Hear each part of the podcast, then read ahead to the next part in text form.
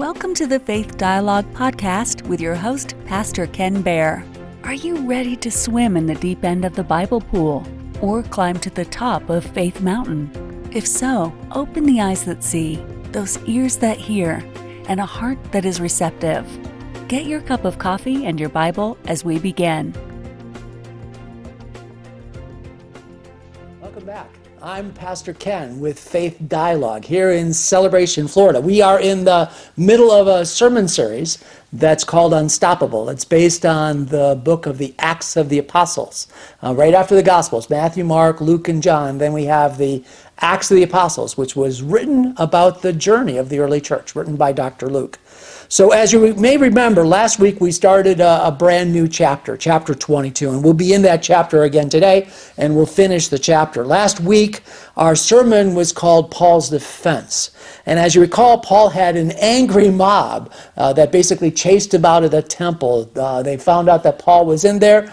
They accused Paul of uh, uh disrespecting Moses, telling the people not to be circumcised their children, and the temple as well, and they were ready to, to kill Paul. So a Roman commander came and rescued Paul. He arrested him, but by arresting him, he actually rescued Paul. And uh, then Paul did something quite remarkable.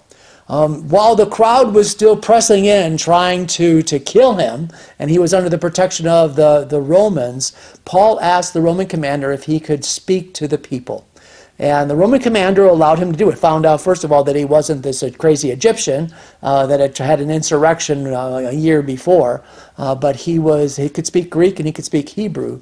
Um, so the commander allowed Paul to, to speak. Paul told then uh, in his defense, he told of his, his history, that he was a Jew, that he was a Pharisee, talked of his dark history, how he had persecuted the Christians, the people called the, the Way um, as well as being there when, when Stephen was stoned. Um, Paul also talked about how God had met him on the road to Damascus, that a bright light had knocked him down, and that Jesus had spoken to him. You know, Paul had given this angry crowd, this group of maybe five to 10,000 people, uh, the reasons of uh, his testimony. He spoke to them clearly in their own language so, so that they would understand. And, and one of the things we said last week was that he gave him his testimony, and it's the same testimony that each of you have. If you know Jesus as your Lord and Savior, you have the same testimony. And that testimony is this I was just like you until I had an encounter with Jesus. But Jesus met me and my life was dramatically changed. And that was the testimony that, that Paul was giving to the people. And this is our testimony as well. Always be ready to give a reason for the hope that lies within you. I was just like you until I met Jesus. I had a remarkable experience. He changed my life. I was dramatically changed. Then Paul continued and spoke how a, a, righteous man named Ananias had helped him as well. This is all part of, of Paul's story, and it was part of Paul's defense. You know, last week we finished up with a very interesting passage as Paul gave us some new information about a time about three years after he had been converted when he came back to Jerusalem and went into the temple and he had this vision, this trance of, of meeting with Jesus. And Jesus spoke to him directly. And, and, and, Jesus had two things to tell Paul that I thought were quite interesting. One of them is that the people will not accept your testimony, Paul. Paul, these people, these Jews, will not accept your testimony. And the second was that Paul was being sent to the Gentiles, and we ended there last week. So we'll pick up the reading here in chapter 22, in verse 22. So, chapter 22, verse 22, you can open your Bibles there. And the title of my message today is The Last Straw.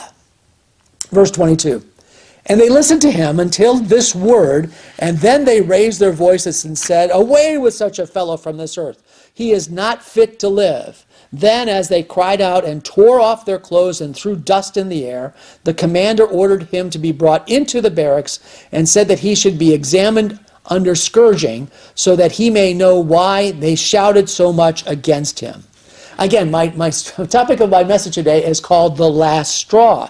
The scripture says they listened to him until this word. So there's something that Paul says that, that changes everything. They're going along fine, they're listening to Paul, but then they begin to cry out, Away with this fellow, he's not fit to live.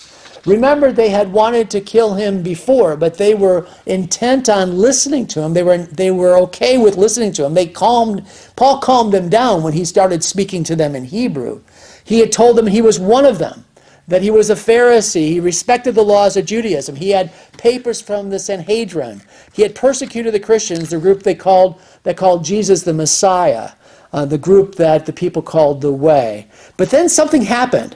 And when the scriptures say they listened to him until this word, it means likely that their anger had been building. It wasn't that there was just the word that set them off. They had this anger was building. There was a number of things that Paul had said that they probably didn't like. A number of times they had been offended by his word, but there were things that that Paul had said that finally it was the last straw. Finally, Paul had said something that offended them completely. They cried out, This man isn't fit to live. And I lo- love how the scriptures uh, d- describes the actions of this, this crazy crowd. It says they cried out and they tore off their clothes and they threw dust in the air. I don't know if you've done that before, tearing off your clothes or throwing dust in the air because you're, you're un, unfamiliar or you're unaccustomed or uh, you don't like what somebody is saying. So, what's happening here? Well, it's explained by scholars that tearing off their clothes is similar to what we see today. You know, there's a fight to break out in a bar. You see a couple guys that are pushing and shoving, and finally, guy steps back, he takes off his coat, loosens his tie, takes off his glasses, maybe takes off his watch. What's happening? He's getting ready to fight. He's, he's stripping down. He doesn't want any encumbrance. He wants to be able to really get into the fight and not to be held back by, by heavy clothing. You know, we saw this also with the Jews, the, the, uh, the stoning of Stephen. It says that Paul was consenting to his death, and the witnesses, meaning the stone throwers, had taken off their cloaks and they laid them at the feet of, of Paul. So tearing off their clothes is likely this. It's, it's likely the idea that the people are, are getting ready for a fight. Now, some of it could be symbolic. We're not sure. Some of it could be symbolic that they're taking off their clothes, they're throwing their clothes off, indicating that they're in for the fight. Well, only a few of them were ready to throw rocks, but they're taking off their clothes. Now, the other thing that's interesting is that they're, they're throwing dust. They're throwing dust. Are you familiar with the, the saying ape dust? It, it seems that, uh, that uh, uh, people that understand the bravado of the, of the ape, both male and female, is when they're going through the jungle and they come across something that, that startles them. Maybe it's a lion, maybe it's an animal, maybe it's a, a person, but anyway, maybe it's a, just another ape and, and they want to be, they feel like they're challenged. Their bravado makes them beat on their chest and they'll jump up and down. I'm not going to do that in a video. They jump up and down, and what they do is they grab dust and they throw it into the air. It's called ape dust. And often we'll find that somebody that has a large bravado that's, that's speaking arrogantly uh, today, even on TV, that they're throwing ape dust. They're really not, uh, they're not doing anything violent. They're just gesturing that they're very upset. They're, they're upset. Uh, the other possibility, the possibility here is that uh, these were people that were getting ready to throw stones. And they're bending down looking for stones to throw at Paul. And there is no stones. All there is is dirt. Uh, so they're taking the dirt and they're throwing it into the air. It's a, that's a possibility. Some of the scholars say this is likely what's happening is they're finding dirt, dirt clumps, and they're throwing them into the air. So something had set them off. This is the last thing that Paul had said, and this anger was building, and Paul had said some, something, and this is why we call it the last straw. You know, there's other straws, but ultimately that last straw, it's the straw that's put on the back of a donkey that makes the donkey fail. It's some beast of burden that ultimately creates a, a failure, the last straw that breaks the camel's back. As the saying is said. Saying is said. It reminds me of a story. Um, I always tell, tell, these jokes, and I tell them they, they could be true stories. I'm not sure, but uh, here's how the story goes. There was a, a man, a recent uh, a recent bride and groom, a recent a recent newlywed, a husband and wife, and he's driving a buggy pulled by a horse, and, and they're traveling along, and the horse suddenly rears up. Um, must have seen something on the road, maybe a snake or something like that, and it shakes the entire buggy. Well, the man stops the buggy, gets out of the buggy, walks over to the horse, points right at the horse, and says, That's one. Climbs back in the horse, and they're off on their way again. The wife is just sitting there saying, I wonder what that is. So he gets back on the buggy, they start off again, but then along the way, uh, the road gets a little bumpy. There's some ruts in the ground, and sure enough, the horse stumbles. And as he stumbles, the entire uh, buggy is, is thrown to the left and the right, and they almost fall out. The man stops the buggy, gets out of the buggy, walks up to the horse, points right at the horse's face, and says, That's two. Gets back in the buggy, and they're back on their, the road again. Well, sure enough, they go a little bit further, and all of a sudden, a deer crosses their path. And the man stops uh, because the, the, the, horse rears up again and stumbles the, bu- the buggy, and the buggy goes back and forth. So man gets out. This is the third time, walks up to the horse, says, That's three. He pulls out his gun and he shoots the horse dead. So the wife gets out of the carriage. They're not going to go anywhere anymore. The wife gets out of the carriage and walks up to the husband and says, what is this? What kind of a man have I married? I mean, I can't believe it. The horse stumbles the first time, you say that's one. The second time, there's ruts in the ground. He stumbles again, you say that's two. The third time, there's a deer that goes crosses the horse's path. He stumbles and rears up a little bit and it shakes the carriage. You walk out, say that's three, and then you shoot the horse. That's the most ridiculous thing I've ever seen. The man turns to his wife and looks at her and says, That's one. So, okay, let's go back to the scripture. Let's go back to the scripture. So, that's the idea of the last straw. Let's get back. So, what was it that Paul had said that created this situation, this uproar? What was the last straw? If that was the last straw, what did Paul say before that that had gotten the ear up of the of the Jewish people. Well, you know, Paul had started off great. If you read the chapter, he had he had told them that he was not anti-Jewish, that he was raised as a Jew, he was just like one of them, and he went after the Christians. Um, he was starting to persecute them, and then Paul gave his testimony. His testimony, I'd said before, it's the same testimony we have. I was just like you until I had this encounter with Jesus, and Jesus dramatically changed my life.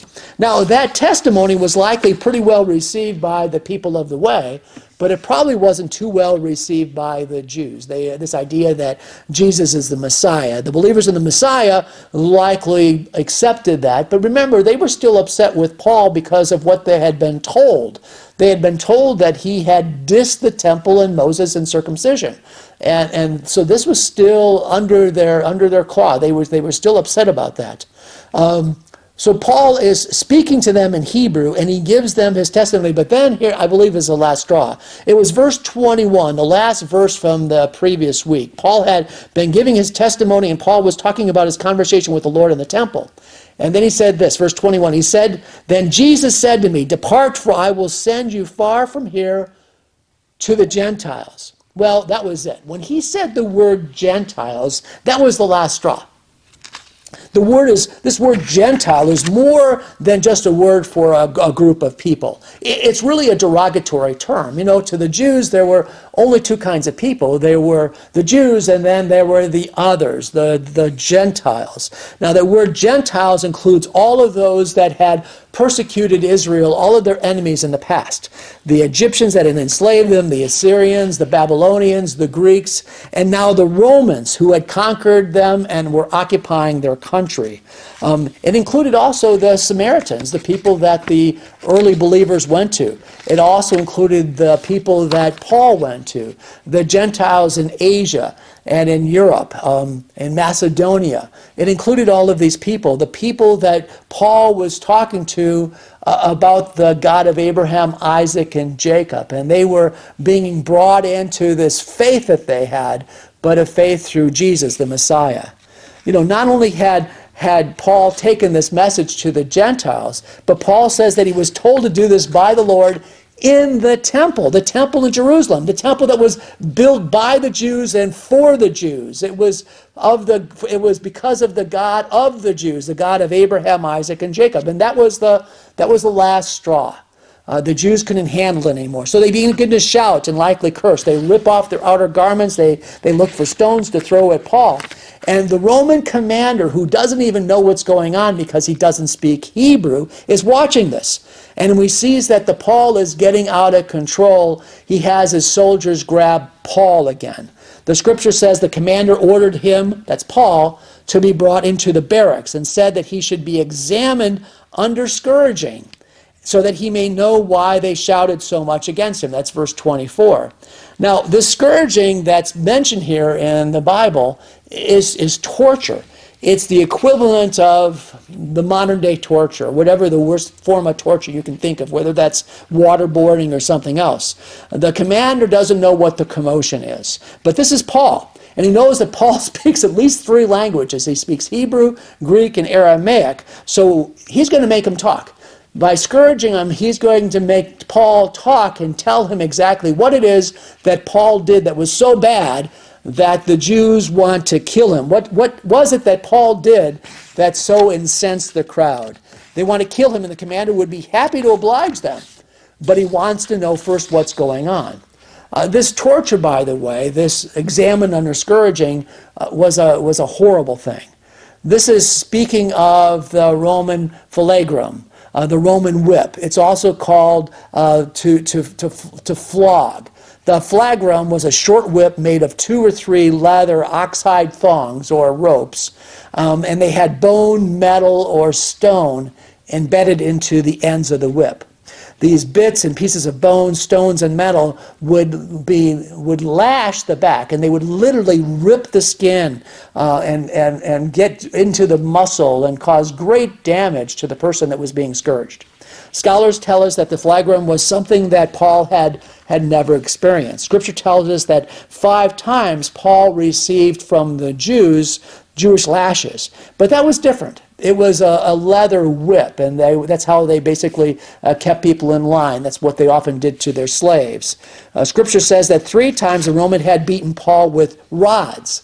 Now, beating a person with rods is similar to what we know today as, as caning. It's hitting a person across the back with a, a cane, whether that's a sugar cane or a branch from a tree.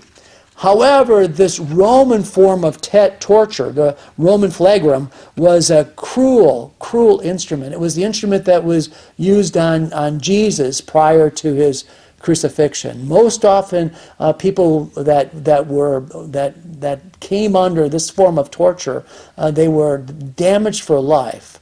Um, often they, they bled out long before they could be crucified. The Roman flagrum itself was an instrument of torture and of death.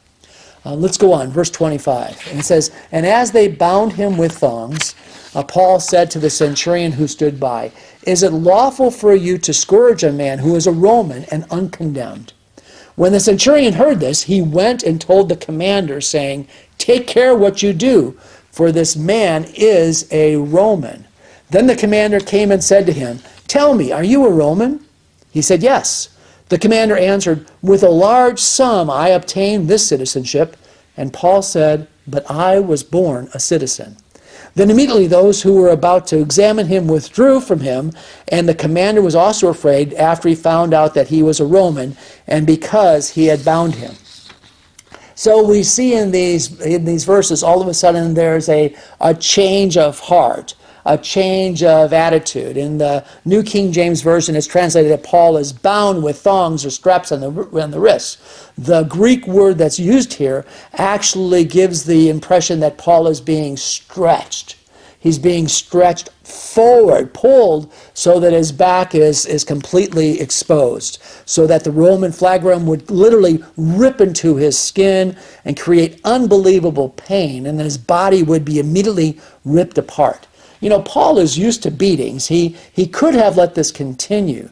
Recall that Paul had already resolved, and we read this a few chapters back I am ready not only to be bound, but also to die at Jerusalem for the name of the Lord Jesus. And, and Paul doesn't say this lightly.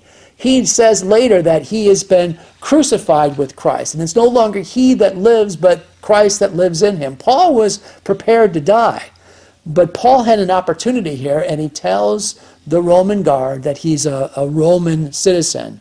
Now, the Valerian and Porcian laws, I looked this up, the Roman laws were passed between the 6th century and the 1st century BC, and these laws specifically exempted Roman citizens from degrading and shameful forms of punishment. And that includes whipping, scourging, or crucifixion. It also established a number of rights for Roman citizens. You know, Rome established uh, so many ideas that are carried on today. Some of the first times that we see some of these, um, these laws for citizens, we, we look back to Rome, and it's going back 2,500 years. They wrote them down on 12 plates, the Romans did, uh, of bronze. They became known as the 12 tables. You can look it up. 12 tables, the Roman law, included the right of Roman citizens to vote. That's called suffrage. The right to own property, to a trial before a judge, including the right to appeal that outcome to a higher court. And included suffrage, property, legal rights, also the first indication that the law that stated that a person was considered innocent until proven guilty. In Latin, what it says says is the proof lies on him who asserts, not on him who denies. So again, the burden of proof had been shifted in Roman law to the accuser, not the defendant. Paul is a Roman citizen, and when he's arrested and then stretched out and ready to get flogged, he states his rights as a Roman citizen. Verse 25 says, Paul said to the centurion who stood by, Is it lawful is it lawful for you to discourage a man who is a Roman and uncondemned? And Paul knew the answer. This was a rhetorical question. Paul is telling him that he's a Roman citizen. When the centurion heard that, he went and told the commander, saying, Take care what you do, for this man is Roman. You know, we can understand what Paul is doing. I mean, this man is a Roman citizen. The Bible doesn't give us any details of why he's a Roman citizen other than he was born that way. But we as American citizens certainly understand the, the rights that a citizen has. You know, even outside of this country, I've traveled internationally, both, both for work as well as for recreation, and traveled for a number of years overseas, both in, in Latin America as well as Europe.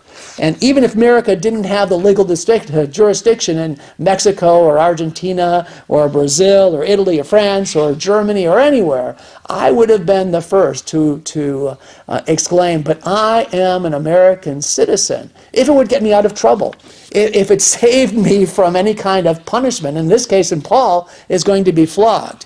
Now, there's another possible reason that Paul happens to tell the soldier that he's a Roman citizen. Now, the first case was that Paul's not a martyr. If he can possibly get out of this and, and save his life and be able to preach again, he's going to do it. But, but however, by saying a Roman citizen, um, Uh, it's, also, uh, it's also possible that what he's doing is he's saving the life actually of the soldier and possibly the commander. If the commander had done that, if the commander had actually flogged Paul, eh, he could have paid with it for it with his life. By Paul saying, I'm a Roman citizen, in effect, he saved the man's life. And we know this because in verse 26 it says, Then the centurion, that is the leader of the hundred men, heard that he was a Roman citizen. Uh, he went and said, uh, Take care what you do, for this man is, is Roman. You say, just by saying I'm a Roman citizen, this is, this is changing the balance of power here. The scriptures have then an interesting dialogue between the Roman commander and Paul. Let's continue. Verse 27 it says, Then the commander came and said to him, Tell me, are you a Roman? He said, Yes. The commander answered, With a large sum I obtained the citizen. And Paul said, But I was born a citizen. You know, the commander is saying, you know, I bought my Roman citizen. It, it, means citizenship. It means a lot to me. Uh, and you realize what he almost did. He almost flogged a Roman citizen, and it would have cost him his life, possibly. Paul quietly says, I was freeborn. I was born a citizen. You know, this is very revealing to the Roman soldier. He's starting to understand who Paul truly is. He's not this crazy Egyptian rebel, this madman, this instigator. This is a learned man, a free man of Rome that speaks three languages. The Roman centurion and the Roman commander, by, by, by, uh, compared to Paul, are second class citizens. He, they purchased their Roman citizenship. Uh, he was going to, to, to flog a freeborn citizen of Rome. That's bad news. It was, would not be a good day had that happened. And this is not just speculation, for the scripture continues. Verse 29 says, Then immediately those who were about to examine him, meaning scourge him, withdrew. And the commander was also afraid after he found out that he was a Roman and because he had bound him. Did you notice the word was immediate? Immediately it says, the commander, the one with the 500 troops, the one in command of all the soldiers that had the swords and the spears, that commander immediately withdrew. He was afraid. Why? Because he found out that Paul was a Roman and they had arrested him. They had bound him, and they were cl- close to flogging him as well. So let's close with the final verse of chapter 22. Chapter, chapter 22, verse 30 says, The next day, because he wanted to know for certain why he was accused by the Jews, he released him from his bonds and commanded the chief priest and all their council to appear, and brought Paul down and set him before them. So the scripture lesson today actually teaches us a lot. First, there's Paul's desire to be a witness, to be able to preach the gospel. Paul gave his testimony. I know I've said it before, but it's a great way to understand the power of a testimony. I was just like you until I had this encounter with Jesus. Jesus met me, and my life was changed, dramatically changed. Now, secondly, often in a situation when you have an opportunity to witness to G for Jesus, your desire for self preservation kicks in. We don't want people to think less of us. We don't want people to, to laugh at us. We want to be accepted. We don't want to be the outcast. We don't want to be the Jesus freak in the, in the room. But what was Paul's attitude? Paul didn't worry about self preservation, about his ego or his popularity. Not at all. Paul saw that he had an opportunity to witness to as many as 10,000 people. And even if 9,500 people wanted to stone him, if he could reach the other 500, he could reach just a few with the words of Jesus that was worth it to Paul. The third lesson for today is, is don't be a martyr. Paul knew that as a Roman citizen, he had some rights, and he was willing to play that trump card, and he played it often. This isn't the first time he plays that card, and it won't be the last. You know, we can use the tools that we have in order to not only be a more effective witness for Jesus, but also to live to preach another day. You know, there's no reason to unnecessarily call attention to yourself or to be provocative. But at the same time, the Bible says we are to be light, we are to be salt. that's found in Matthew chapter 5, verses 13 and 14. Jesus says, You are the salt of the earth. But if that salt loses its savor, how can it be made salty again? It is no longer good for anything except to be thrown out and be cast underfoot. Then Jesus continues. He says, You are the light of the world. A city on a hill cannot be hidden. Neither do people light a lamp and put it under a bushel. And set, instead, they set it on a stand, and it gives light to everyone in the, in the house. Be that light. Tell somebody about Jesus. Give them your testimony. Let's pray. Father God, we want to thank you today for this message from the 22nd chapter of the book of Acts. We thank you, Lord, for the You've been listening to Faith Dialogue with Pastor Ken Baer, recorded live at Celebrate Seniors, a ministry of Faith Dialogue. You can listen to or watch all of the recordings at Faith Dialogue by going to www.faithdialogue.org.